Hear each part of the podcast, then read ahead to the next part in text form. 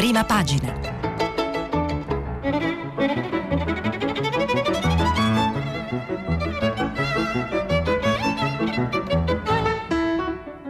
Questa settimana i giornali sono letti e commentati da Carlo Puca, giornalista del mensile Economy. Per intervenire telefonate al numero verde 800 050 333. Sms WhatsApp anche vocali al numero 335 5634 296. Buongiorno, buongiorno e benvenuti a Prima Pagina, la stampa che si ascolta. Eh, oggi i quotidiani hanno mh, titoli eh, su tre argomenti principali. Il weekend mh, che si prospetta, quindi le vacanze natalizie, su come verranno organizzate dal, uh, uh, dal governo. Ci daranno le indicazioni forse oggi in un consiglio ministro, dei ministri previsto per le ore 18 si parla dell'incontro eh, Renzi-Conte eh, e eh, si parla anche e soprattutto della liberazione dei pescatori di Mazzara del Vallo. Vado a leggere un po' di titoli. Repubblica, il weekend della paura. Allarme per l'ultimo fine settimana in zona gialla. Un milione di persone in viaggio, 70.000 agenti per i controlli. Zaia chiude i comuni, vaccini via il 27 dicembre. In Francia polemiche su Macron positivo al virus. Imprudente.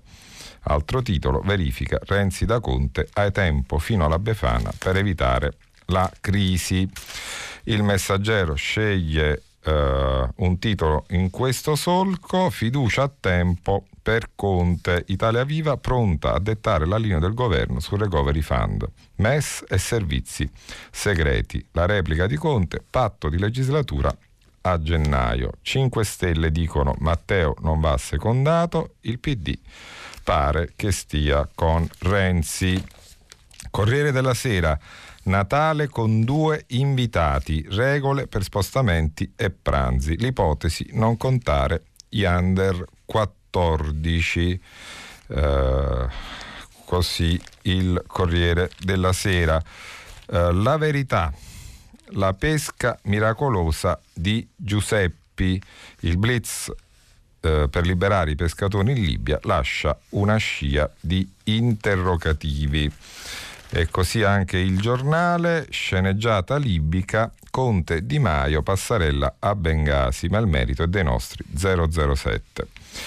Um, ehm, si occupa uh, del, uh, della liberazione dei pescatori di Mazzara anche il direttore del Fatto Quotidiano Marco Travaglio. Il titolo del suo editoriale è Malox Day. Scrive Travaglio. E niente, è andata così. Doveva essere il D-Day dello statista di Rignano che ci lavorava da giorni a suon di credibile ultimatum. E invece a guastargli la festa è arrivato il blitz di quegli incapaci di Conte e Di Maio per liberare i 18 pescatori in Libia, dopo lunghe trattative di quegli inetti dei servizi segreti da loro mal scelti o peggio guidati che bisogna al più presto affidare a Rosato. Colonna sonora, denti che rosicchiano, fegati e cappelli alla Rocker Duke. L'innominabile, che passa la vita a fare polemiche soprattutto con i presunti alleati, gli invita, invita gli altri a non fare polemiche. Rosato e gli altri gli altri Italo Morenti esaltano i servizi segreti per non nominare il Premier e il Ministro degli Esteri. Se non liberano i pescatori è colpa loro, se li liberano è, meritano, è merito della Bella Nova, ironizza Travaglio. Insomma, gli, insomma uh, gli stessi che tornano contro la passarella mediatica domandano perché ci, sia, ci, ha messo tanto e perché ci sono andati proprio Conte e Di Maio. Manca poco che si dica che i pescatori li hanno rapiti direttamente loro. Ma le brutte notizie non sono finite. Pare che i primi vaccini arriveranno e verranno somministrati entro fine anno, come Conte e Speranza avevano annunciato fin da giugno, tra i fischi dei soliti esperti che prevedevano tempi biblici di anni. E non basta. Il partito Covid, governo ladro, aveva appena finito di ricordarci che siamo i peggiori del mondo e moriremo tutti. Poi si è scoperto che in Germania la curva dei contagi non fa che risalire da due settimane, mentre la nostra non fa che scendere. La Spagna si è scordata 30.000 morti. Il modello svedese dei liberi tutti contro la dittatura sanitaria del DPCM è stato dichiarato ufficialmente fallito dal re. Chiude Travaglio. Secondo voi, da 0 a 100, Quanto rosicano questi? Così travaglio sulla vicenda libica e eh, altre eh, faccende eh, italiane. Um, il manifesto fa il suo titolo principale sul, uh, appunto, sui pescatori, il titolo è come sempre molto indovinato, Pesca provvidenziale. Liberati 18 pescatori sequestrati in Libia da oltre tre mesi. La gioia delle famiglie dei rapiti. Festa a Mazzara del Vallo, il giorno di gloria effimera di Conte e Di Maio a Bengasi. La vittoria del grande eh, del generale nemico Haftar. L'Italia costretta a cambiare rotta sull'alleato di Tripoli. Eh, così il eh, manifesto. Intanto, ultim'ora eh, presa dal televideo, eh, che in questi minuti i pescatori sono eh, in rotta verso Mazzara sui pescherecci che erano stati eh, anch'essi sequestrati, quindi tra non molto tempo dovrebbero, dovrebbero essere eh, a casa, tornare a casa. il domani il direttore Stefano Feltri si esercita anch'egli sulla, um, sulla vicenda dei pescatori. Il titolo è I pescatori sono salvi, ma abbiamo perso la Libia. Cosa, cosa scrive Feltri? I servizi segreti esistono per fare cose che non possono avvenire in piena trasparenza, come liberare gli ostaggi sequestrati all'estero ma dovrebbero svolgere servizi che restano, come dice il nome, segreti. Con il governo Conte le cose sono molto cambiate, è caduta ogni barriera tra l'attività di intelligence e quella diplomatica, ma non è detto che sia una buona notizia. Certo, siamo tutti contenti che 18 pescatori di Mazzara siano stati liberati in Libia, non possiamo che rallegrarci del fatto che Silvia Romano sia ora in Italia dopo 18 mesi in mano a criminali somali. Però la contaminazione tra politica e intelligence non sta aumentando la trasparenza, ma confonde invece compiti e responsabilità. Eh, chiude Feltri dicendo l'immagine di Conte almeno per un giorno esce tonificata dalla vicenda dei pescatori, ma la capacità dell'Italia di gestire la sua area di influenza nordafricana si è ridotta ancora. Così Stefano Feltri sul domani, sul Corriere della Sera l'editoriale è eh, di Lorenzo Cremonesi, pagina 12. E, però il suo focus è soprattutto sul generale Haftar, non tanto sulla politica italiana. Eh, dice Cremonesi, il generale è la mossa per recuperare ruolo e prestigio con l'aiuto di Al-Sisi. Eh, cosa scrive Cremonesi? La liberazione dei due pescherecci e il loro equipaggio è stata preparata dalla mediazione dei servizi italiani, condotta dallo stesso direttore dell'AISA, Giovanni Caravelli, che da almeno sei anni tiene contatti personali e continui con Haftar. L'ambasciata italiana a Tripoli ha in questo caso giocato un ruolo minore. Eh, nel prossimo futuro potrebbe facilitare la riapertura della sede consolare di Bengasi. Era già prevista nella primavera del 2019 ma venne sospesa a causa dell'offensiva militare lanciata da Haftar il 4 aprile. La vicenda termina evidenziando le stesse caratteristiche con cui era iniziata. Un evento intrinsecamente legato alle vicende interne della Libia post-Gheddafi destabilizzata, lacerata dalla violenta frammentazione tribale e condizionata dalle interferenze di potenze straniere. Non a caso le motovedette di Haftar sequestrarono i pescherecci a 40 miglia costa dalla costa libica la notte del primo settembre, solo poche ore dopo la visita di Di Maio a Tobruk dal presidente del Parlamento della Cirenaica.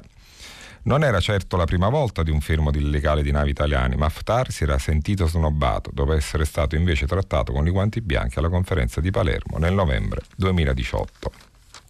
Oggi il 67enne generale ha colto l'occasione per rilanciarsi come attore centrale della politica libica e legittimo interlocutore con la comunità internazionale. Insomma, ecco, questo era l'obiettivo di Haftar. Eh, intorno diciamo, a tutta questa eh, vicenda politica, di geopolitica italiana, internazionale, eh, ci sono loro però, ci sono eh, i pescatori e ehm, a pagina 13 del Corriere ci sono le loro voci. Onofrio Fabio, il diario della galera, i giorni più lunghi delle nostre vite. Eh, il reportage di Felice Cavallaro da conto delle lacrime dei familiari a Mazzara eh, e del racconto appunto dei, eh, dei prigionieri che una volta liberi hanno raccontato, ci hanno fatto uscire dalla casa e ci hanno portato sul, qui sul ponte dei pescherecci che come detto adesso sono in viaggio verso la Sicilia. Eh, comunque la si guardi, insomma, bentornati. Comunque, davvero, davvero, bentornati. Eh, da un punto eh, prettamente politico, inteso come palazzo, ieri c'è stato il tanto atteso incontro tra eh, Matteo Renzi e Giuseppe Conti. Ne parla Uh, ne parlano diversi giornali naturalmente e io ho scelto un editoriale di Marcello Sorgi sulla stampa, scrive Sorgi, uh, a partire dal titolo, eh, che diciamo, secondo me indirizza perfettamente, coglie perfettamente il pensiero di, del, uh, di Matteo Renzi. il titolo è il seguente, se l'ex Premier disprezza il Premier. Scrive Sorgi, se qualcuno davvero si aspettava che l'atteso incontro tra Conte e Matteo Renzi, accompagnato dalla dele- delegazione del suo partito, si trasformasse in una specie di ok corrallo, una scena da western come quelle dei film della nostra infanzia, sarà rimasto deluso. Eh, l'incontro è durato meno di un'ora, lo stretto necessario per consentire all'ex Premier di illustrare al Premier in carica le sue proposte ricevere le, la promessa che saranno esaminate e studiate come meritano. Il fatto che nell'area sia rimasta sospesa la minaccia di dimissioni delle due ministre e del sottosegretario Italia Viva non ha aggiunto particolare pathos all'appuntamento, dal momento che questo avvertimento era già chiaro nel discorso pronunciato da Renzi al Senato. E Giuseppe Conto, Conte, c'è da giurarci, per evitare che si concretizzi, farà di tutto per venirgli incontro, a cominciare dalla riformulazione della task force che dovrebbe gestire il recovery fund, il principale motivo di scontro con il più irrequieto dei partiti della sua maggioranza. Eh, quindi c'è, diciamo, uh, vado alle pagine interne, chiedo, sto trovando la pagina interna e Sorgi eh, di fatto sintetizza dicendo guardate eh, alla fine c'è un, um, un, un, odio profondo da parte del, uh, dell'ex premier nei confronti dell'attuale premier. Uh, ecco, vi leggo la parte finale dell'editoriale di Sorgi. In altre parole, Renzi ha accusato Conte di non avere le qualità giuste per assolvere al suo compito. Ascoltandolo mentre parlava in Senato, rileggendolo nelle parole della sua lettera, era come se rimpiangesse il suo tempo perduto, i mille giorni del suo governo, la sua idea di cambiamento drastico battuta nel voto referendario del 2016. Una sconfitta mai digerita, un transfert che gli fa sognare un ritorno impossibile, almeno adesso, e uno, una sfida che da un giorno all'altro Conte, che ha tutte le qualità per reagire, potrebbe decidere di cogliere, invece di accontentarsi del solito tran tran. Insomma, sorgite teorizza che anche Conte potrebbe, potrebbe, a un certo punto stufarsi, eh, cosa teorizzata anche da Antonio Padellaro eh, sul Fatto Quotidiano, che sogna un uh, un vaffa di Conte a, uh, a Renzi, uh, lo auspica, ecco più che sognare. Renzi però non si arrende affatto e mh, mm, ha rilasciato un'intervista lunga alla giornalista politica, diciamo, una delle firme più autorevoli della politica italiana, Maria Teresa Meli, eh, sul Corriere della Sera. Eh, la eh, intervista a questo titolo. Ora tocca al Premier dare risposte, altrimenti il governo va a casa. Dice Renzi, se ancora conosco i parlamentari del PD, condividono la mia lettera. Il Nazareno decida, Nazareno sarebbe la sede del Partito Democratico. Eh, dice ancora Renzi, l'intervento di Draghi qua allegato è un aiuto, da lui abbiamo tutti da imparare eh, una delle domande di Maria Teresa Meli a, Renzi è la seguente, qual è l'accusa che fa Conte? La risposta è Non lo accuso di niente, gli chiedo chiarezza. Abbiamo scritto cinque pagine di lettera. Ci dica se ciò che scriviamo è condivisibile o no. Non siamo l'unico partito a fare un confronto chiaro, semplice, trasparente. Noi siamo l'unico partito a fare un confronto chiaro, semplice e trasparente. Ma contemporaneamente gli abbiamo detto che se le cose non cambiano non restiamo al governo. Noi siamo liberi e coraggiosi. Per noi la politica è passione. Così Renzi sul Corriere eh, della Sera eh, c'è un uh, editoriale di Marco Follini, ex uh, vice premier, uh, sul dubbio che dice invece di pensare al Giuseppe Ter ragioniamo prima sul Mattarella 2. Uh, scrive Follini, indurre le forze politiche a rispettare lo spirito istituzionale si è rivelato un'impresa fuori dal comune, un'impresa che Mattarella ha svolto fin dai primi giorni della legislatura con sobria, lucida, scrupolosa e appropriata passione civile. I suoi interlocutori però non sono stati all'altezza e questa situazione reclamerà da lui prima o poi un profilo più marcato, più scomodo e forse anche più controverso. Più che del terzo conto si dovrà forse ragionare sul secondo, Mattarella. Così Marco Follini sul dubbio. Uh, ultima notizia di politica uh, intesa di Palazzo. Ieri c'è stata una gran bagarre al Senato sul decreto uh, sicurezza e titola il uh, fatto uh, quotidiano uh, chiedo, scu- sì, sì, titola, chiedo scusa, il giornale Bagar sul decreto legge sicurezza, assembramento al Senato. Il governo pone la fiducia e vieta la discussione in aula. I leghisti assaltano i banchi dell'esecutivo ed è il caos. il giornale registra anche un a fondo di eh, Maurizio Gasparri, grillini ipocriti erano a favore del Conte 1 e contrari col Conte 2. Eh, sapete che al Senato si sta discutendo del decreto sicurezza, del, della riforma del decreto sicurezza voluta da Salvini e questo naturalmente sta provocando un duro scontro tra maggioranza e opposizione. Torniamo al, alle vicende eh, del eh, Covid, legate al, al Covid eh, e lo facciamo con Gino Strada eh, che ha inviato una lettera alla stampa di Torino, mm, la, stampa, la, la, lettera si intitola eh, Ecco la lezione della pandemia. La sanità è pubblica, basta con le regioni. Troppi tagli sconsiderati e soldi ai privati. Il, diru- il diritto alle cure mediche non è negoziabile. Uh, scrive Gino Strada, ogni anno se ne vanno in convenzioni circa 25 miliardi, pari al 20,3% della spesa sanitaria.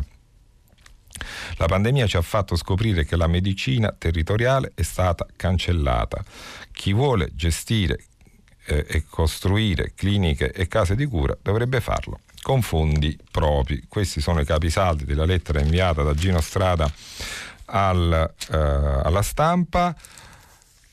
Dall'avvenire par- prendiamo invece eh, notizia che forse credo interessi più di ogni altra. Vaccino si parte il 27 dicembre. V-Day in Europa, Italia inclusa. Articolo di Daniela Fassini eh, che registra tutto pronto o quasi per le prime dosi di Pfizer. Intanto la curva del contagio rimane sempre alta con 18.236 eh, nuovi casi e ancora troppi morti, 683 solamente nelle ultime ore. E insomma, dovrebbe arrivare appunto, come forse abbiamo anticipato prima, il eh, vaccino già dal 27 dicembre e siamo tutti qui ad attenderlo con eh, ansia. Uh, sul Corriere della Sera Silvia Turin, pagina 9, eh, ci eh, devo dire fa una pagina eh, interessante con domande e risposte, le domande che ci facciamo tutti rispetto a, al vaccino e la più importante è quando ci libererà dall'incubo del virus e delle mh, mm, mascherine Eh, questo eh, è una, una, domanda alla quale però è difficilissimo eh, rispondere. Perché eh, non si conoscono ancora perfettamente. Intanto bisogna sapere quante persone si vaccineranno, bisognerebbe riuscire a convincere appunto eh, dal 65 all'85% della, della popolazione, insomma ci sono tante variabili. Ehm, però io prendo solo una delle domande e, e, e la relativa risposta. Il vaccino potrebbe dare diritto a un patentino, ad esempio, in caso di viaggi? Eh, la risposta è il certificato di vaccinazione potrebbe sostituire il tampone rapido no, che non dà le stesse garanzie. Sarebbe importante soprattutto se sarà efficace nell'evitare non solo lo sviluppo della malattia, ma la trasmissione del virus, perché questa è l'altra variante del vaccino che non sappiamo se eh, si fermerà, i suoi effetti eh, si fermeranno all'evitare lo sviluppo della malattia oppure appunto eh, stopperanno definitivamente il virus, ancora non lo sappiamo. Una voce sul, sui vaccini la dà anche Piero Angela che dice a Repubblica, a Luca Fraioli, pagina 7, il vaccino io lo farò, è sicuro, dobbiamo fidarci degli scienziati. Quindi Piero Angela ci mette la faccia come si suol dire e aggiunge a Natale mia moglie e io ceneremo da soli, sul tavolo un tablet e il resto della famiglia collegata via Skype, come vedete. Come vedete, in, insomma, è molto attento anche Piero Angela. Eh, stampa, pagina 3, a cura di Paolo Russo, un decalogo di sul Natale che verrà. Che cosa possiamo fare, che cosa non possiamo fare? Un decalogo che appunto non è definitivo perché finché non ci sarà uh, la voce ufficiale del governo, ripeto dovrebbe arrivare uh, entro uh, la serata, sono uh, per la gran parte ipotesi, ipotesi molto vicine alla realtà, però ancora non sono ufficiali. E vi leggo per esempio come potrebbe essere il pranzo di Natale eh, la cena della vigilia, il pranzo di Natale il cenone di Capodanno saranno una faccenda per pochi intimi, familiari, conviventi e si è sole al massimo un non convivente, una sorta di deroga anti-solitudine. Ma niente tavolate perché il 24, 25 e 31 saranno giornate di lockdown, con divieto di uscire se non per motivi di necessità. Spostamenti, fino a domenica ci si potrà spostare liberamente fuori dalla propria regione, salvo quelle arancioni dove i confini restano inviolabili. Poi dal 21 nei giorni feriali sarà possibile muoversi solo all'interno della propria regione. Nei festivi e prefestivi, Epifania esclusa, non si potrà invece nemmeno uscire di casa se non per motivi di lavoro, salute e urgenze. Uh, seconde case, per chi ce l'ha, a partire dal 21 dicembre non si potrà andare nelle seconde case fuori regione e nelle regioni arancioni non sarà possibile nemmeno raggiungere quelle fuori dal proprio comune. Questo nei giorni feriali perché nei festivi e prefestivi non si va da nessuna parte. Insomma, poi ci sono tutte le eh, altre diciamo, situazioni che si potrebbero verificare, bar e ristoranti, shopping, negozi, messe, viaggi e coprifuoco. Leggiamolo il coprifuoco. Va fino al 23 dicembre e poi nelle finestre del, dal 28 al 30 e dal 4 al 15 gennaio resta il coprifuoco dalle 22 alle 5 del mattino e senza eccezioni per andare a trovare nonni o genitori anziani a meno che non ci siano comprovate necessità di prestare loro assistenza. Nei festivi e prefestivi non si esce proprio di casa se non per fare la spesa e altre urgenze. Così la stampa, pagina 3, Paolo Russo.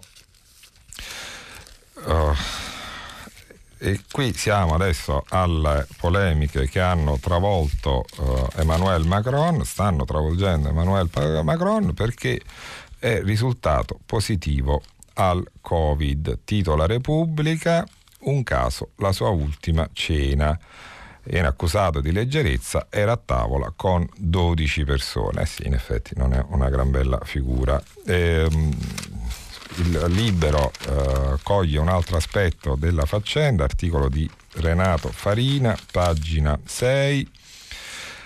Macron ha preso il Covid, lo tratteranno come Trump? Il presidente francese positivo al, chi, al virus, il cocco delle sinistre europeiste confinato a casa come Donald e Boris Johnson, ma stavolta nessuno criticherà, prevede Farina. In effetti non è vero perché non è così vero perché poi molte critiche diciamo, si sono uh, levate. Uh, rimaniamo un attimo... Mh, mm, all'estero con la copertina di internazionale, un estero diciamo relativo, però la copertina di internazionale oggi in edicola, eh, cosa molto eh, accattivante, almeno per quanto mi riguarda, eh, bisogna leggere, cioè la vita sociale degli alberi. Nelle foreste enormi reti sotterranee di funghi permettono agli alberi di cooperare e comunicare tra loro. Questa è eh, la copertina di Internazionale che naturalmente è pieno anche di altre cose. Ci sono anche altri due settimanali oggi in, um, in edicola, uh, questi allegati ai uh, quotidiani. Il venerdì di Repubblica che ha un'intervista esclusiva a Barack Obama fatta da Federico Rampini il titolo è Ho fatto quello che ho potuto. Ehm, Uh, di cosa dice Barak, le grandi riforme sociali sono nate incomplete, all'inizio ci si deve accontentare. La febbre razzista non è stata guarita dalle mie elezioni, c'è stato anzi un contraccolpo. Infine, ai ragazzi dico, non basta votare, siate informati e impegnati, sarete voi il cambiamento. Così uh, Obama sul venerdì di Repubblica di oggi. L'altro settimanale allegato uh, a un quotidiano è 7 del Corriere della Sera uh, che ha il, in copertina il trionfatore agli Oscar 2020 con il film Parasite e il titolo è Made in Sud Corea e, di, ed è diciamo, un giornale molto intenso anche questo perché ci sono tante altre cose da poter leggere. E, e per esempio uh, del, di alcuni diciamo, vicende americane molto interessanti e, e anche delle firme storiche del Corriere che ogni settimana eh, vengono recuperate dentro il settimanale. Eh, così 7 del Corriere della Sera, andiamo sull'economia, il titolo del Sole 24 ore, pressing per le semplificazioni al 110%. Uh, Sole cita lo studio della bicamerale di vigilanza sull'anagrafe tributaria che dice bisogna tagliare le procedure per rendere efficace appunto il super bonus eh, per le ristrutturazioni al 110%. Eh, per i parlamentari cessioni dei crediti e sconto in fattura devono essere strutturali. Eh, c'è un altro articolo del Sole 24 ore che riguarda invece gli autonomi per gli autonomi CIG fino a 800 euro e intanto il fisco accelera sulla digital tax. Vado a leggere. Uh, la nuova CIG per le partite IVA iscritte alla gestione separata si chiama ISCRO. La misura sperimentale per il triennio 2021-2023 prevede un sostegno monetario per sei mensilità che va da un minimo di 250 euro a un massimo di 800 euro al mese. Per accedervi occorre aver prodotto un reddito nell'anno precedente alla domanda inferiore al 50% della media dei redditi da lavoro autonomo conseguiti nei tre anni prima, aver dichiarato un reddito non superiore a 8.145 euro, essere in regola con i contributi. E questo è il risultato delle ultime modifiche alle misure di sostegno per il lavoro autonomo che saranno inserite nella manovra. Intanto si stringono i tempi per la digital tax, l'Agenzia delle Entrate ha aperto una consultazione pubblica sullo schema di provvedimento per l'attuazione dell'imposta del 3% sui servizi digitali previsti dalla manovra del 2019. Di web tax parla anche Italia Oggi, che fa il titolo principale, una web tax geolocalizzata, il luogo dove si trovano smartphone e computer attraverso i quali avviene la fruizione del servizio è il criterio per la tassazione delle attività digitali in Italia. Io sono totalmente a favore della uh, web tax. Uh, magari ci si arrivasse. Uh, clima, ambiente. Il domani, pagina 4, Ferdinando Cotugno scrive Gli stati canaglia del clima sono contro la decarbonizzazione. Russia, Australia, Brasile e altri paesi sono stati esclusi dal Climate Action Summit dell'ONU. I loro impegni sull'ambiente non sono credibili. Si tratta del fronte degli inquinatori che non vuole tenere sotto controllo la temperatura, anche perché sappiamo tutti che il carbone è la più sporca delle fonti eh, di energie. Eh, quello che forse sappiamo meno è che l'Australia è il suo principale produttore, le esportazioni valgono, valgono pensate, 44 miliardi di dollari. Quindi ecco perché diciamo, c'è tanto denaro circolante e appunto l'Australia fa parte degli stati canaglia eh, sull'ambiente.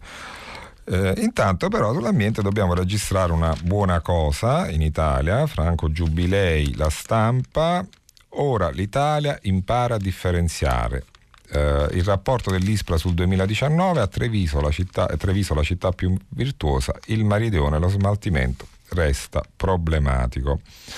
Eh, il 53,3% la percentuale dei rifiuti che entra nel circolo virtuoso del riutilizzo purtroppo eh, un po', un po', meno della metà dei rifiuti non viene eh, riciclata. Però ci sono due dati che mi fanno impressione. Pensate, eh, noi produciamo 30 milioni di tonnellate di rifiuti eh, urbani ogni anno, questo nel 2019, dove tra l'altro siamo scesi dello 0,3% eh, di produzione.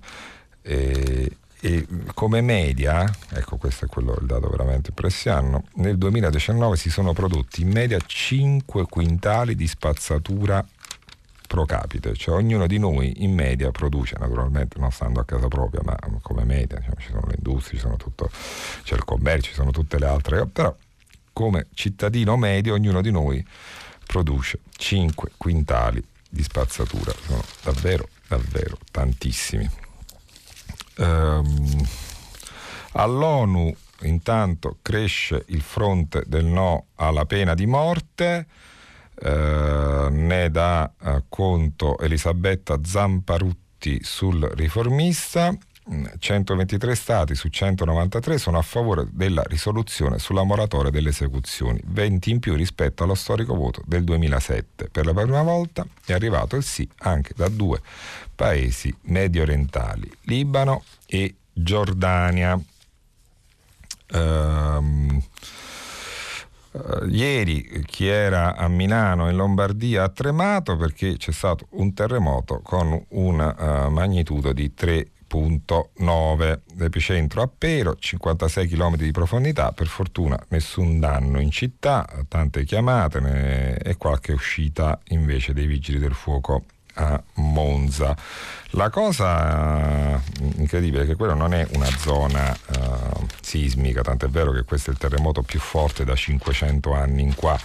Uh, la spiegazione arriva da uh, Carlo Doglioni, presidente dell'INGV, ehm, è la spinta della placca africana ma una forza simile era in attesa, mm, dice Doglioni, che registra una pressione su tutto il nord. Eh, invece eh, Lucia Luzzi, che dirige appunto uh, un centro di ricerca di Milano, dice eventi rari, ma non si può mai sapere, appunto perché sappiamo che non si può, uh, non si possono prevedere i, uh, i terremoti.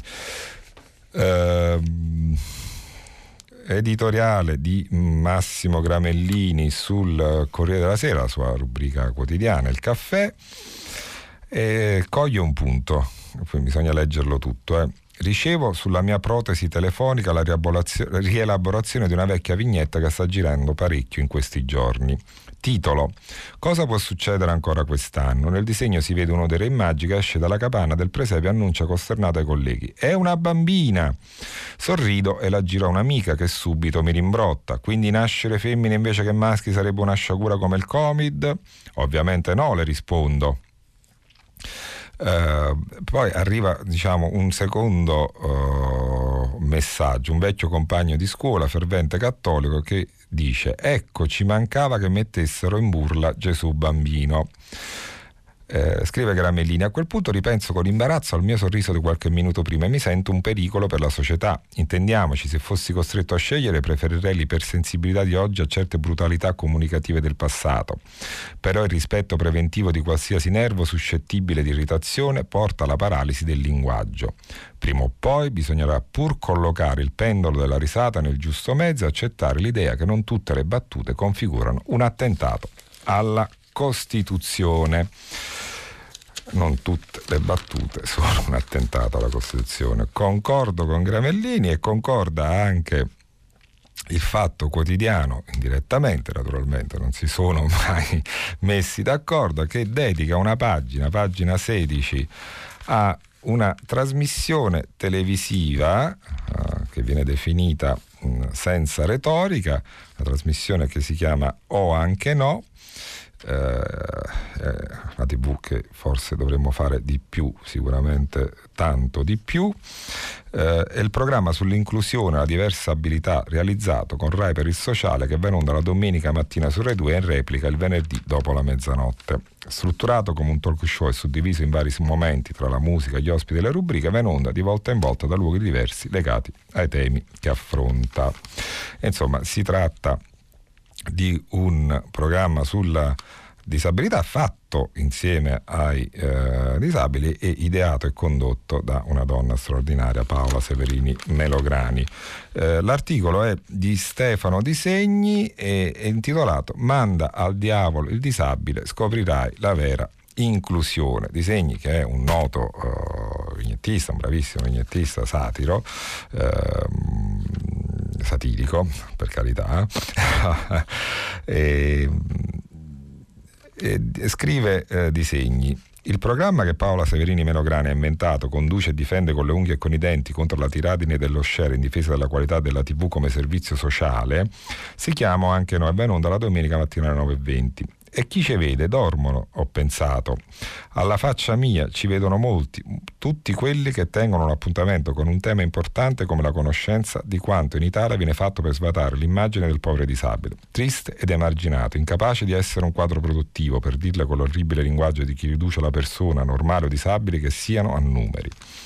Costi e ricavi per capirci.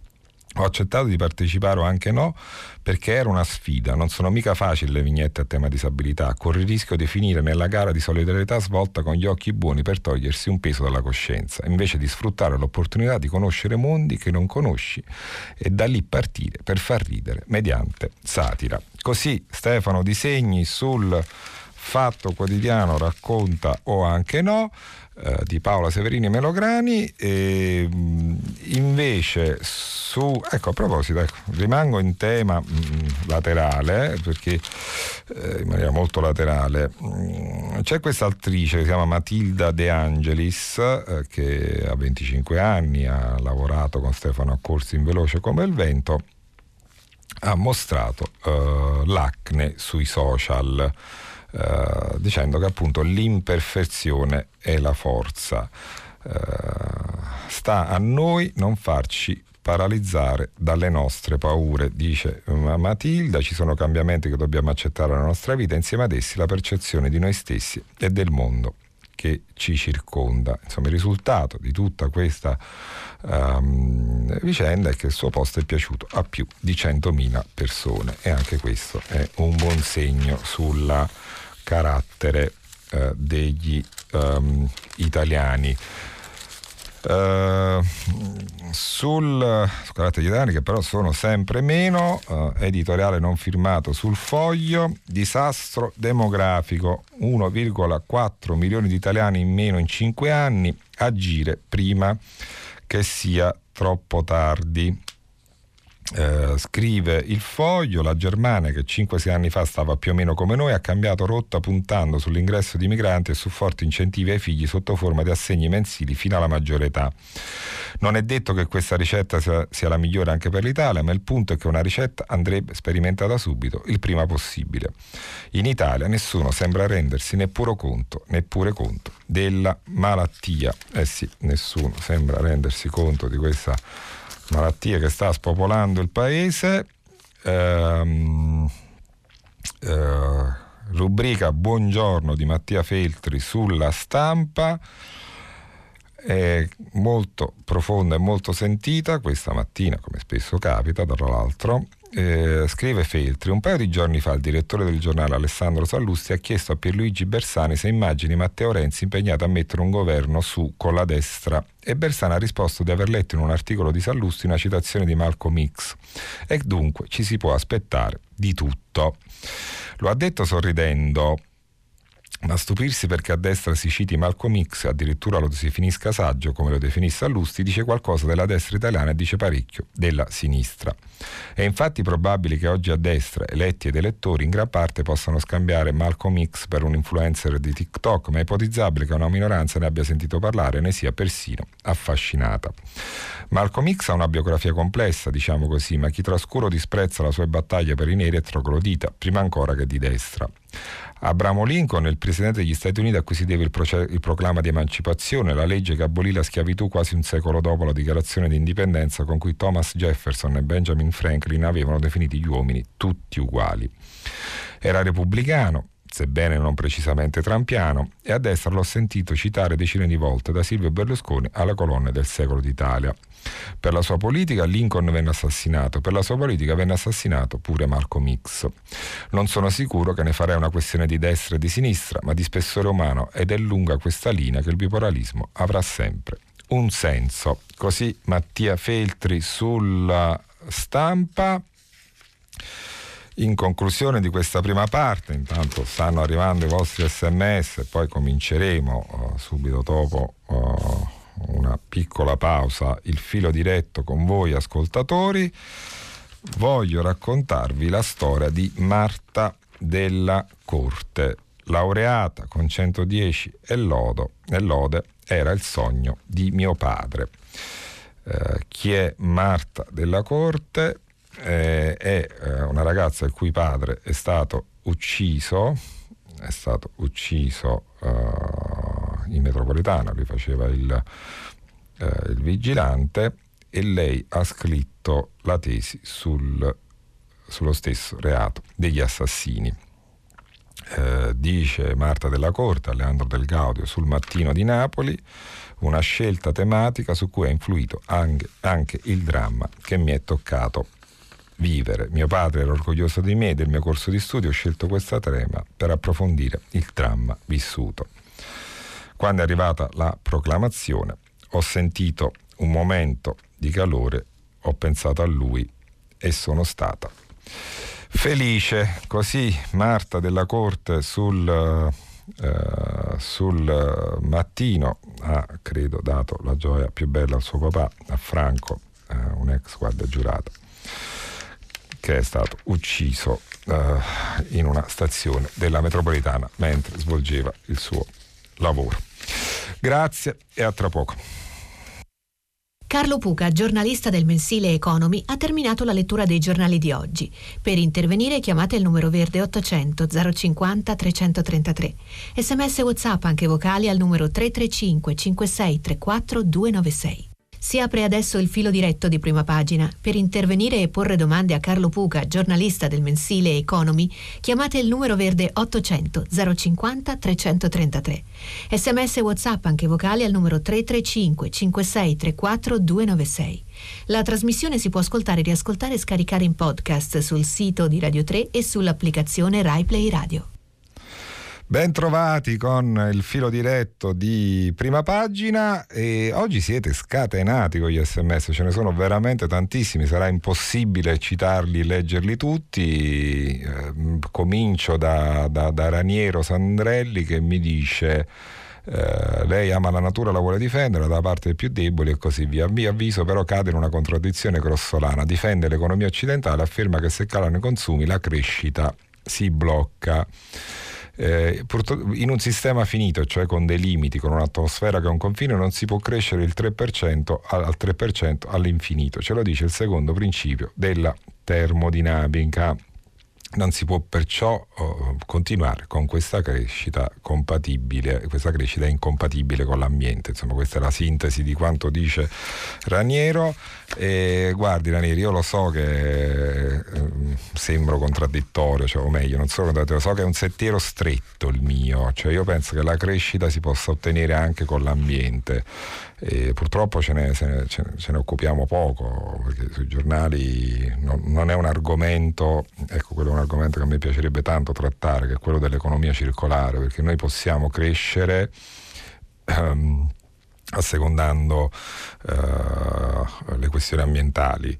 Lo si può fare, lo si potrebbe fare, ma naturalmente ci vogliono tantissimi, tantissimi investimenti in questo senso, ma soprattutto intanto un'idea um, di futuro diversa da quello che abbiamo adesso, cioè di, uh, appunto di crescita a tutto costo come arriva arriva. Ecco, io non sono di quel filone lì, ribadisco, sono un, veramente una piccola nicchia, una minoranza, appartengo a un mondo diciamo forse che si illude, ma io credo che sia possibile sia, uh, anzi sia auspicabile che si vada in quella direzione lì e ribadisco il concetto, poi voglio vedere nei fatti eh, naturalmente, il fatto che la gran parte della, della, de, diciamo, degli investimenti per il recovery fund vengano ipotizzati per uh, appunto una svolta ambientale nel paese mi lascia ben sperare. Ora poi bisogna vedere come si realizza naturalmente. Ci sono alcuni gioielli in Italia, alcune aziende gioielli in Italia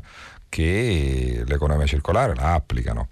Eh, la applicano in maniera straordinaria. Eh, se, se, ne parla poco e bisognerebbe andare in quella, in quella direzione lì.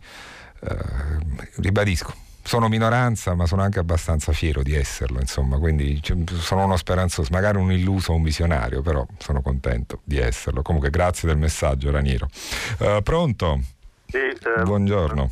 Buongiorno, sono Benedetto, chiamo da Puntaldia in uh, Sardegna. Buongiorno Benedetto. Eh, chiamo per questo argomento, cioè sicuramente quello di cui lei stava parlando, questa innovazione economia circolare. Sì. Faccio una considerazione che è questa si parla dei problemi da risolvere che sono importanti, sì. ma non si parla del, di tutta la questione industriale che prende più o meno il 60% del nostro PIL.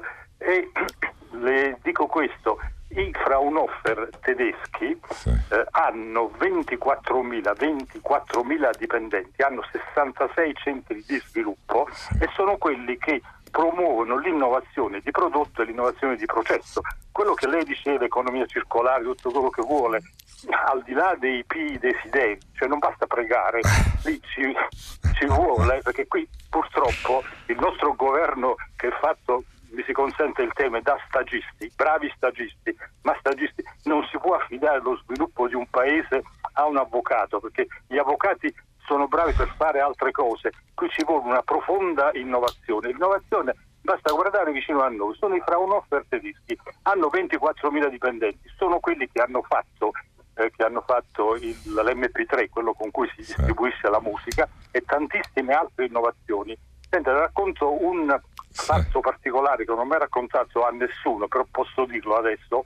Quando, non so se si ricorda Nicola Capippo, sì sì. che era il presidente dell'NFN e poi diventato il presidente dell'Enea, quando sono andato a trovarlo, quando è stato fatto il presidente dell'Enea, gli ho detto finalmente possiamo fare della ricerca in Italia. Lui mi ha risposto, eh, dice Benedetto, ho 5.000 dipendenti, ho a malapena i soldi per pagarli, dovrei licenziarne 2.500 e con i soldi risparmiati fare della ricerca. Non si può fare.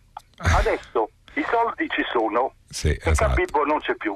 Eh, eh, eh, Ma di, questo, di quei 250 miliardi basterebbe pochissimo da investire nei prossimi dieci anni chiaramente per fare una cosa che si chiama innovazione di prodotto, innovazione di processo. Basta chiedere al Fraunhofer tedesco come si fa. Noi in Italia non li chiameremo Fraunhofer perché è un nome difficile, chiamiamoli Marconi, chiamiamoli come vogliamo, fermi, eccetera, eccetera. Ecco, però quando cominciamo a parlare di innovazione di prodotto, innovazione di processi. Chiaramente a quel punto poi c'è dentro tutto, c'è l'ambiente, c'è certo, il riciclaggio. Chiarissimo, Benedetto, devo, devo, purtroppo perché lei dice delle cose molto interessanti, ma abbiamo tanti ascoltatori in attesa, quindi grazie intanto del, del suo intervento. Io non sono sulla sua linea, dopodiché però devo dire eh, che proprio la vicenda Covid forse ci ha fatto capire quanto importante siano la ricerca e l'innovazione in questo paese. Tra l'altro eh, sull'Italia vige un pregiudizio già tra noi italiani ma anche eh, all'estero sul fatto che noi poi siamo il, il paese diciamo, del, uh, della letteratura e dell'arte e basta. E in verità noi abbiamo prodotto nei secoli scienziati straordinari a partire da Leonardo, lei citava Marconi, Galileo Galilei, eh, Enrico Fermi, ce ne abbiamo avuti mh, eh, tantissimi. Ora chiaramente la scommessa eh, adesso, in questo momento di, di, de, del paese, che le, ricerche si fanno uh, come collettivo e non più come frontman, ecco, per capirci. Diciamo, ecco. La scommessa di, del paese è riuscire a lavorare in squadra. Io però non sono così mh, pessimista, Benedetto, perché noi abbiamo veramente eccellenze straordinarie in questo paese, di cui appunto si parla troppo poco e che però vanno messe, eh, come si dice, a sistema e poi vanno fatto parlare le aziende con, uh, con, con, i ricercatori, insomma ci sono tante cose da fare. Eh, già però nella finanziaria pre-Covid c'era un, un, aumento sostanzioso dei fondi per la ricerca, dopo circa dieci anni che non arrivavano, e, e oltre all'assunzione di, di, circa 5.000 nuovi ricercatori in più rispetto alla, al più grande, diciamo, alla più grande uh, proprio casting di ricercatori mai avuto in Italia in, in una sola volta. Insomma, qualcosa si sta muovendo. Bisogna vigilare, bisogna abbassare la guardia perché dobbiamo andare, sapendo che i risultati della ricerca non sono dalla sera alla mattina, eh? questo è il punto che bisogna, bisogna comprendere, cioè, ci, vogliono, ci, vogliono, degli anni. Benedetto, grazie. Uh, pronto?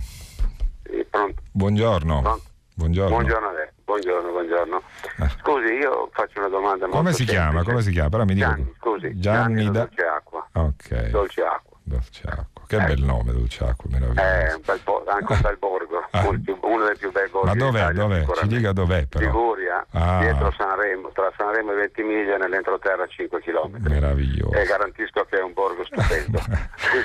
ecco, ecco, a proposito poi di futuro, poi ne parliamo magari dei piccoli borghi. Prego, prego Gianni. Allora, prego. Ecco, io volevo porre una domanda. Io ho un agriturismo, azienda agricola, sì. e eh, io adesso forse prendo...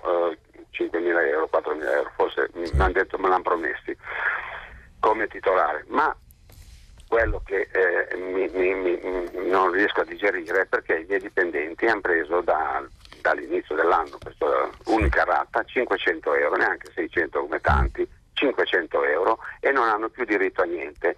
Nessuno parla, sempre escluso i braccianti agricoli, i lavoratori del, del, delle, delle aziende agricole. Io pongo a lei la domanda perché non sappiamo più a chi chiederlo, abbiamo già chiesto a tutti. C'è stato 20 giorni fa un, una, una, un decreto, qualcosa, che se assumevi del, dei dipendenti per sei mesi eh, non avevi, avevi i, i, contributi esatto, eh, gratuiti. Azzerati, sì. Escluso l'agricoltura. Ah, spiegatemi perché. Però Conte 20 giorni fa, in una riunione dell'agriturismo, del, del, scusi, col, col diretti, qualcosa è, ha ringraziato tutti la filiera perché ha, hanno, non ha fatto mancare niente sulla tavola degli italiani. Siamo molto, ma molti i miei dipendenti sono idrofughi, sono molto contento che ci ha ringraziato, ma un piccolo aiuto perché io non so, non so se, se, è possibile che una persona abbia in un anno... Gianni, ma lei si è rivolto 500... alle associazioni di categoria, cioè le hanno dato qualche risposta? Muri di gomma. Eh sì, eh. loro continuano a fare pressioni, ma non, non si sblocca niente. Eh. Ma che spiegazione le hanno dato le associazioni di categoria? Cioè io perché, così vado a senso, non conosco, mh, mm, insomma, ecco, confesso... Io infatti pongo la eh. domanda, poi sarei domani, eh. gentilmente mi dà una risposta, sì. se riesce a informarsi no. le sarei grato. Però la cosa che ti dicono che non, non, è, non abbiamo perso, i miei non hanno perso il, il, posto di lavoro, ma sono saltuari, sono stagionali, come sempre. Sì. Allora non hanno diritto a niente. Ah, perché loro comunque in teoria potrebbero lavorare. Sì, ma non c'è lavoro. Il problema è che non abbiamo lavoro. Noi l'agriturismo siamo chiusi, adesso ci chiudono, sapete bene anche voi come, tutte le feste. Noi abbiamo lavorato agosto, basta. I miei sono agricoltori e agrituristi. Sono, eh, lavoriamo in campagna e lavoriamo anche nell'agriturismo, chiaramente, a seconda dove sono le necessità.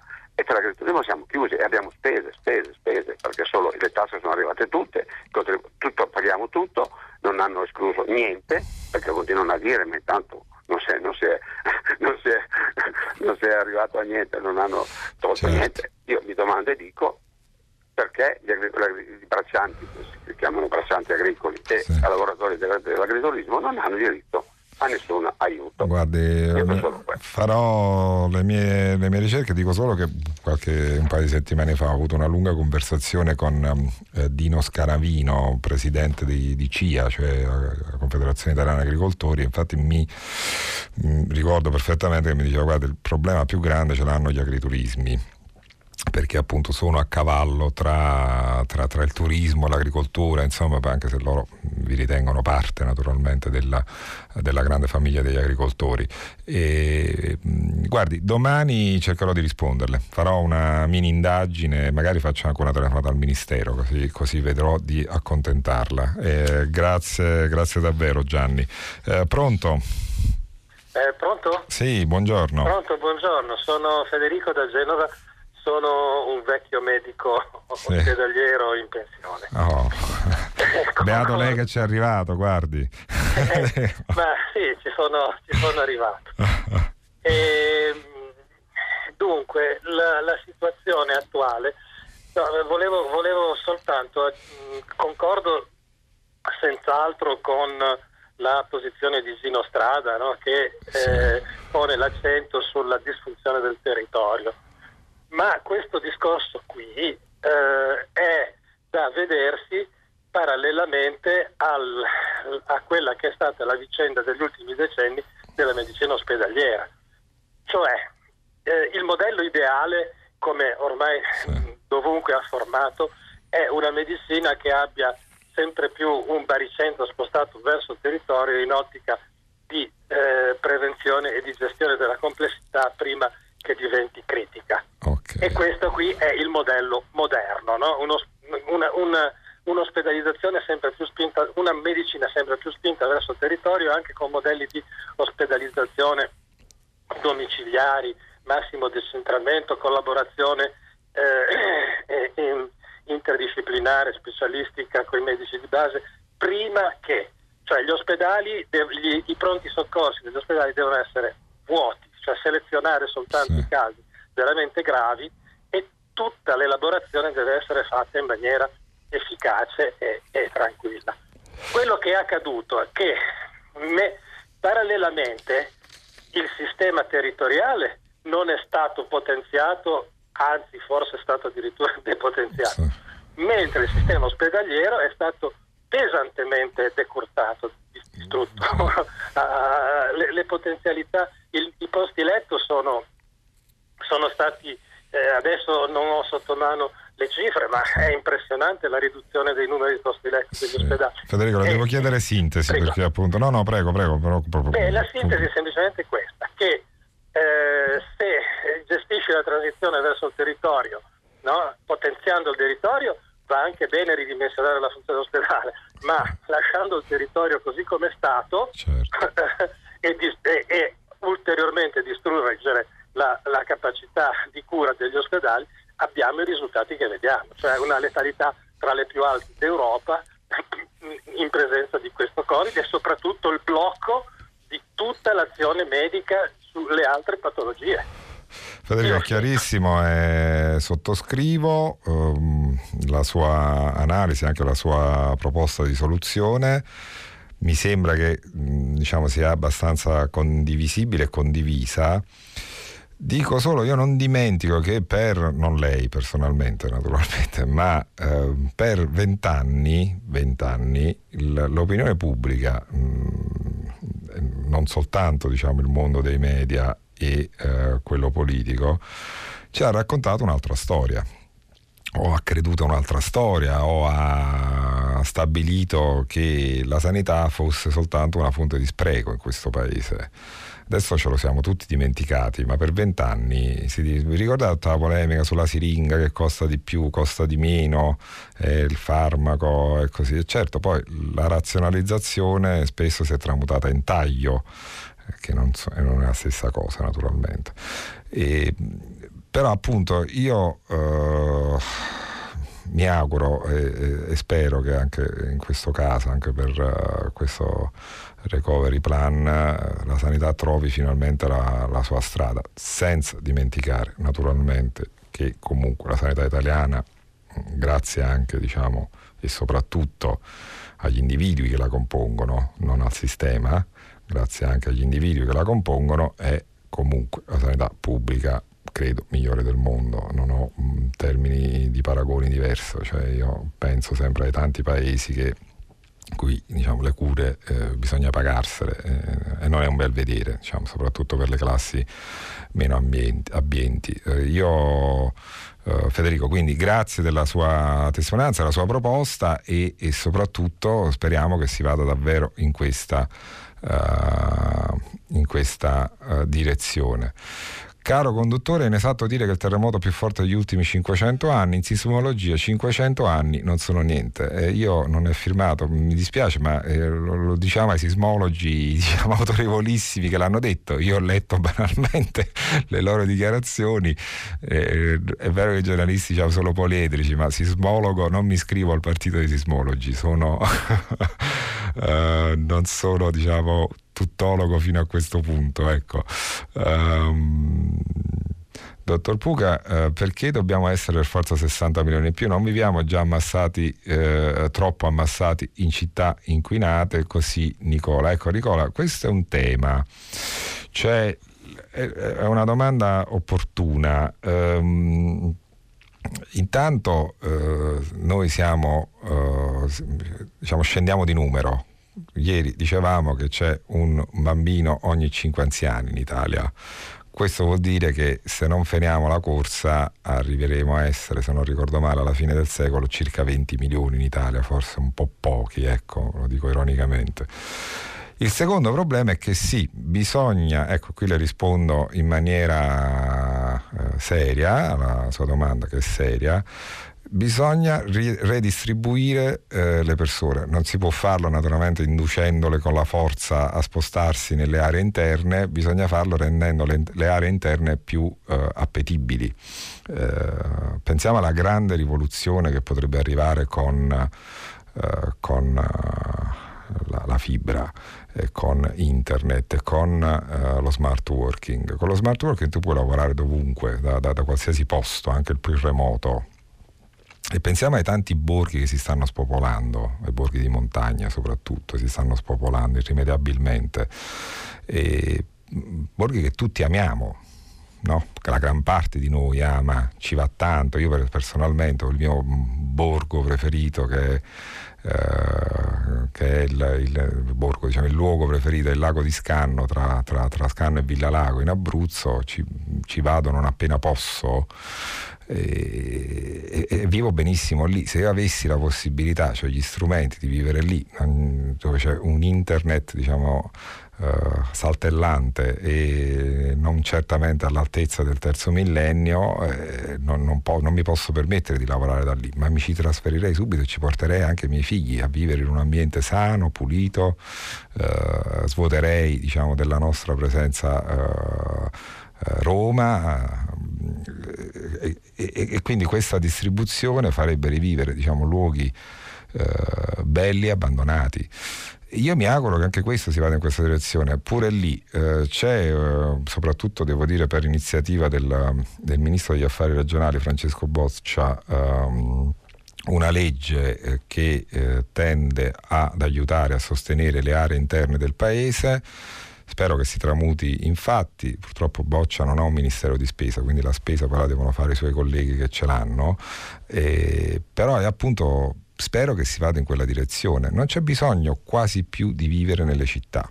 per tante figure professionali, tantissime figure professionali, si può tranquillamente vivere in posti più sani e puliti, però dobbiamo anche fare figli, eh? Nicola, dobbiamo farli perché se no questo paese muore, proprio non, non, non, muore per assenza di persone ma muore anche economicamente, perché poi ricordiamocelo sempre, se non si fanno i figli, i figli poi trovano un lavoro in linea di principio e pagano le pensioni a quegli anziani. Se noi non facciamo figli eh, avremo problemi tra qualche tempo pure a pagare le pensioni a chi ce l'ha eh, o a chi la raggiunge nel frattempo. Uh, pronto? Buongiorno. buongiorno. buongiorno. Sono Alberto da Cesena. Buongiorno. a questo punto eh, il mio intervento può diventare no. tête con lei del fatto che lei andrà sicuramente col suo meraviglioso smart working a vivere sul lago di Scanno e poi le vorrei chiedere a quanto è lontano il suo ospedale, la ecco. scuola a tempo pieno per i suoi figli, c'è la prevenzione certo. eh, sanitaria, c'è in tempi possibili perché il mio intervento era proprio relativamente a questo, cioè di ha ragione, ha ragione. al calo demografico. Nell'appetibilità c'è anche questo, giusto? Alla giusto. crisi economica non si sta parlando di come affrontarle, soprattutto che il discorso di crisi economica comporta un percorso di crisi sociale che, come lei ha detto bene, non comincia adesso, è partita fondamentalmente con la destrutturizzazione di tutta una serie di servizi e se io penso alla mia adolescenza avevo la scuola a tempo pieno e oggi sono se non bene un terzo di quelle che c'erano sì. negli anni Ottanta. io quando ho cominciato a lavorare facevo ogni stagione il libretto del lavoro che vuol dire prevenzione sì. relativamente esami che non si fa assolutamente più, che è data comunque data tutta al privato. Cioè, nel senso, e se penso ai servizi sociali che oggi sono completamente burocratizzati in quanto hanno fondamentalmente un carico di lavoro veramente enorme e queste cose qui, oggi di fronte al nuovo post-Covid non si pensa che avremo ancora più cocci da mettere insieme e senza questi servizi e queste strutture e se ne parla niente, cioè io sento ogni giorno la rassegna stampa di questo e di come fare non se ne fa e le faccio un esempio su quello che può essere il conflitto. Se caliamo D'altra parte l'inserimento di persone straniere che stanno arrivando va fatto, ma per questo va, bisogna, bisogna, investire perché bisogna avere le scuole a tempo pieno perché i genitori vanno a lavorare, se no non li mandano a scuola, se no non vanno avanti. Se lei guarda nei licei, persone africane, soprattutto nelle province, ce ne sono pochissime. Non è un caso dopo 35 anni di immigrazione, ma perché c'è anche proprio un deficit culturale, economico e sociale che non è stato mai pensato di, di, colmare e adesso è il momento perché stiamo calando, stiamo vivendo così e le persone non hanno i soldi e sono i servizi che le costruiscono, eh sì. scuola, sanità, lavoro, quelle cose vecchie di una volta. Sì. Però da lì ci tocca passare. Sì. Guardi Alberto, la co- condivido perché appunto nell'appetibilità lei citava appunto eh, gli ospedali, i servizi, tutto il re, le scuole, tutto quanto. Cioè, questo è, è, assolutamente da sottoscrivere questo. Eh, a questo punto parliamo di nuovo di, del lago di Scanno perché il primo ospedale è a mezz'ora almeno, se non 40 minuti diciamo, di macchina, però questo naturalmente può appartenere alla vita eh, io la cosa che mi fa impazzire appunto del posto dove vado io è che naturalmente spero di non averne mai bisogno ma l'ambulanza, l'unica ambulanza che c'è, e parliamo di tra i due paesi di un 2300 abitanti, l'unica ambulanza che c'è lavora dalle 8 del mattino alle 8 di sera che è una cosa che mi fa impazzire, perché se ti viene una cosa alle 20.30 o alle 22 e l'ambulanza deve arrivare da Sulmona, quindi diventano, non diventano più 40 minuti ma diventano 80 minuti di percorrenza, per cui è veramente una cosa che n- non comprendo, non comprendo. Um, per fortuna adesso è stata finanziata la costruzione di un eliporto, ecco quando uno dice i servizi, un eliporto per il quale questo elicottero si, si partirebbe da, da, uh, da Sulmona, arriverebbe in pochissimi minuti e, e, ecco a proposito di servizi servizi. Eh, questa cosa qui dà sicurezza a un'intera comunità. Basta la costruzione di un aeroporto che ti permette appunto di salvare una vita in tempi eh, accettabili.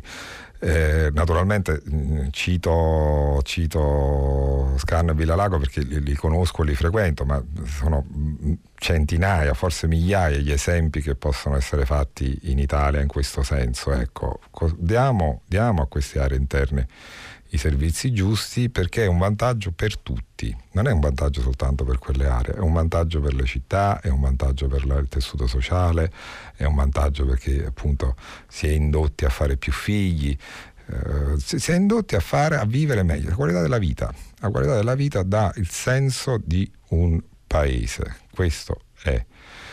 Uh, Alberto, il, um, il, cittadino medio non produce spazzatura, più che altro contribuisce a spostare merce inutile, imballaggi esorbitanti, cibo superfluo, un lavoro di Sisifo, tutto gli ritorna in casa ogni giorno e se si lagna o smette l'economia va in crisi, più scemi di così. Beh, io penso che appunto, l'ho già detto prima Alberto in qualche modo, um, ho, già detto che eh, si può pensare a un altro tipo di economia, un'economia che sia appunto più attenta all'ambiente e che possa garantire la crescita. Ribadisco, sono diciamo, minoranza in, questa, in questo mio pensiero. Eh, aggiungo, dopo questa sua suggestione, una considerazione che ripeto ormai credo quotidianamente, e, e appunto siamo, oh, i comportamenti individuali eh, cambiano il mondo più di ogni altra scelta politica possiamo anche cercare di eh, chiederne meno di imballaggi, eh, merce inutile e così via e andare sulla, e andare sulla sostanza. Eh, o comunque eh, cercare di, di, di essere diciamo, attenti in senso ambientale. Mm, io per esempio ho una mia fissazione, voi vedete tutte queste consegne a domicilio che si fanno adesso, no? acquistando su internet. Eh, benissimo, arrivano questi furgoni, a volte dei camion, dei tir che ingombrano le strade, inquinano. Ehm, eh, e che appunto eh, rendono meno appetibili le città dal mio punto di vista.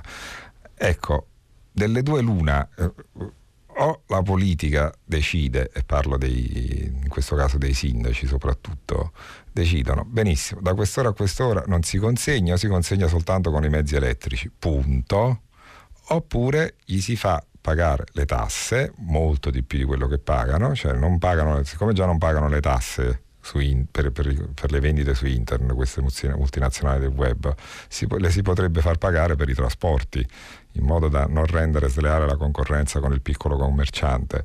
Ma se non lo fanno loro, dobbiamo farlo noi, cioè noi cittadini, dobbiamo evitare di comprare queste cose che inquinano, perché inquinano non direttamente, ma indirettamente sì.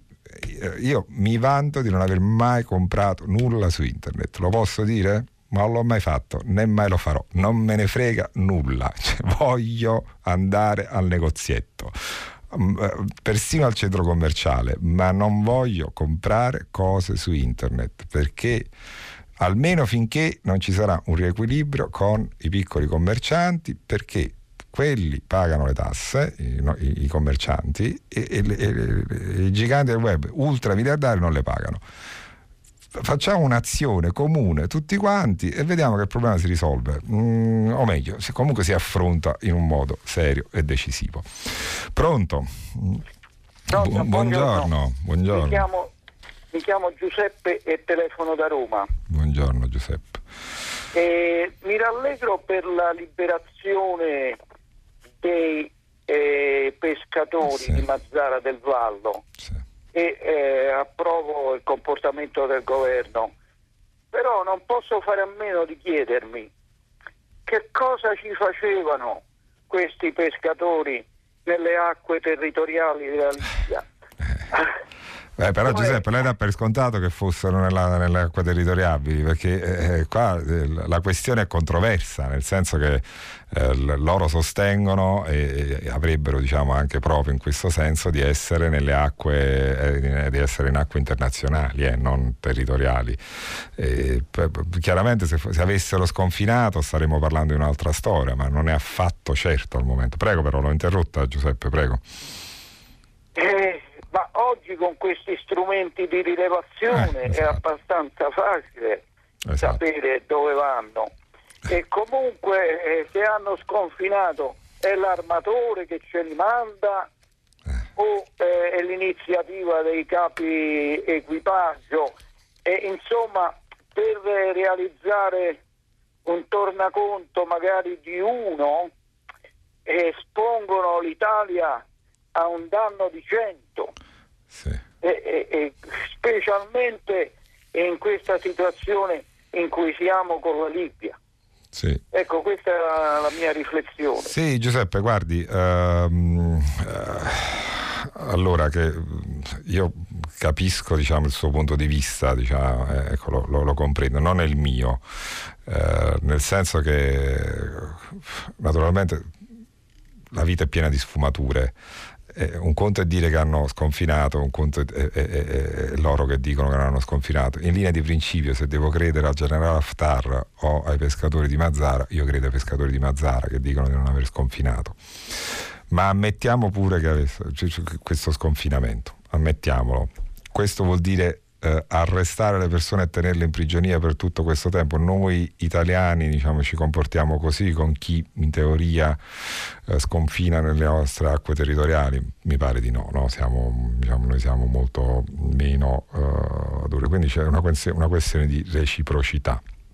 Dopodiché certo il problema politico rimane tutto perché io dalle ricostruzioni che vengono fatte diciamo, oggi sui, sui giornali mi convince molto quella di, di Cremonesi su, sul Corriere della Sera, dice guardate che Conte eh, e Di Maio sono qui non perché avessero tutta questa voglia di eh, farsi vedere eh, con Haftar, ma perché Haftar aveva bisogno di un riconoscimento politico. Certo, siamo finiti eh, nel, in piena geopolitica, no? Haftar doveva dimostrare, aveva bisogno di questo riconoscimento politico rispetto all'Occidente e quindi ha portato a casa il, il Presidente del Consiglio, a casa sua il Presidente del Consiglio e il nostro Ministro degli Esteri.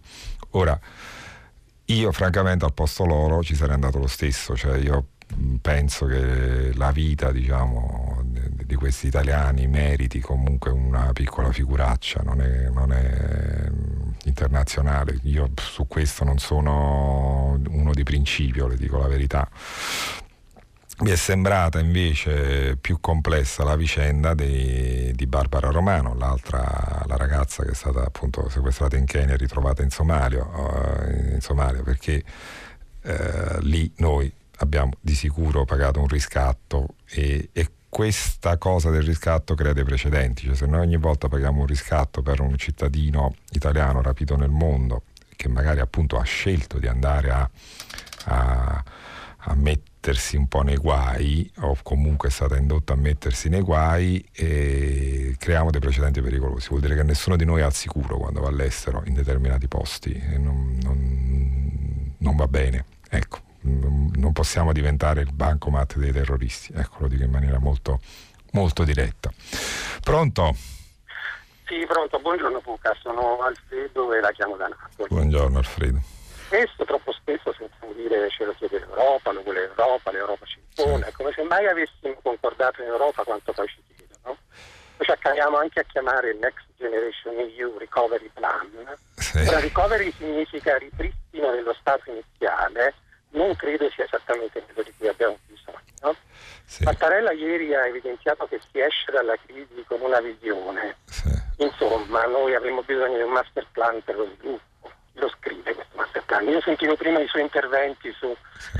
uh, piccoli borghi, l'economia circolare, internet in queste zone. Io sono un collega freelance napoletano, scrivevo di divario digitale eh, per internet nelle aree interne 15 anni fa. Ah, ecco. Nulla è cambiato, quindi per me un recovery allo stato iniziale veramente non lo voglio. E poi i piccoli borghi, un potenziale enorme, la cultura un potenziale enorme, eh, nell'insieme turismo e cultura 3 miliardi. Sì. 200. Allora di che cosa stiamo parlando? Chi lo vuole scrivere un vero master plan per lo sviluppo per questo paese? Eh, guardi Alfredo, eh, non so se a casa della linea si sentiva un po' male. Eh, io naturalmente bisogna essere diffidenti, eh, non, bisogna perlomeno mh, vigilare.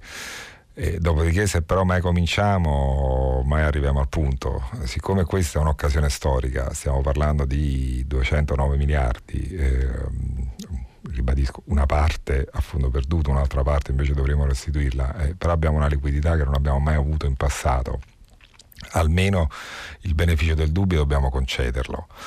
E anche perché è l'ultima possibilità davvero, eh. dopo non abbiamo, non abbiamo, altre prospettive, cioè il nostro paese è finito. Eh, quindi eh, prima insomma, di attivare ecco, la parte distruttiva critica, io tenderei a essere fiducioso e, e, non per caso richiamo continuamente la speranza uh, che eh, almeno su questo tema, uh, almeno questo te- su questo tema trovino una, uh, un accordo, perché il paese è di tutti eh, della, de, di chi vota la maggioranza, di chi vota l'opposizione ed è un momento storico. Si è in guerra, come abbiamo detto, diciamo, con una certa enfasi e questa guerra va combattuta tutte assieme contro un nemico comune che è appunto il Covid. Eh, ricostruzione mi sembra un termine francamente appropriato. Eh, sto veramente andando oltre il tempo possibile. Ringrazio tutti quelli che hanno mandato sms. Perdonatemi, non c'è stato veramente tempo. Grazie davvero. Ci ritroviamo domani mattina alla stessa ora. Vi ricordo gli altri appuntamenti. Pagina 3 con Vittorio Giacomini, primo movimento e poi tutta la città ne parla che approfondirà un tema posto da voi ascoltatori. A domani, grazie.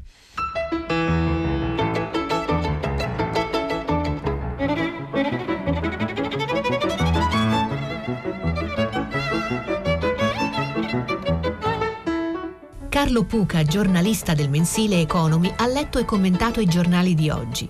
Prima pagina un programma a cura di Cristiana Castellotti. In redazione Maria Chiara Beranec, Natascia Cerqueti, Manuel De Lucia, Cettina Flaccavento, Giulia Nucci. Posta elettronica, prima pagina chiocciolarai.it. La trasmissione si può ascoltare, riascoltare e scaricare in podcast sul sito di Radio 3 e sull'applicazione Rai Play Radio.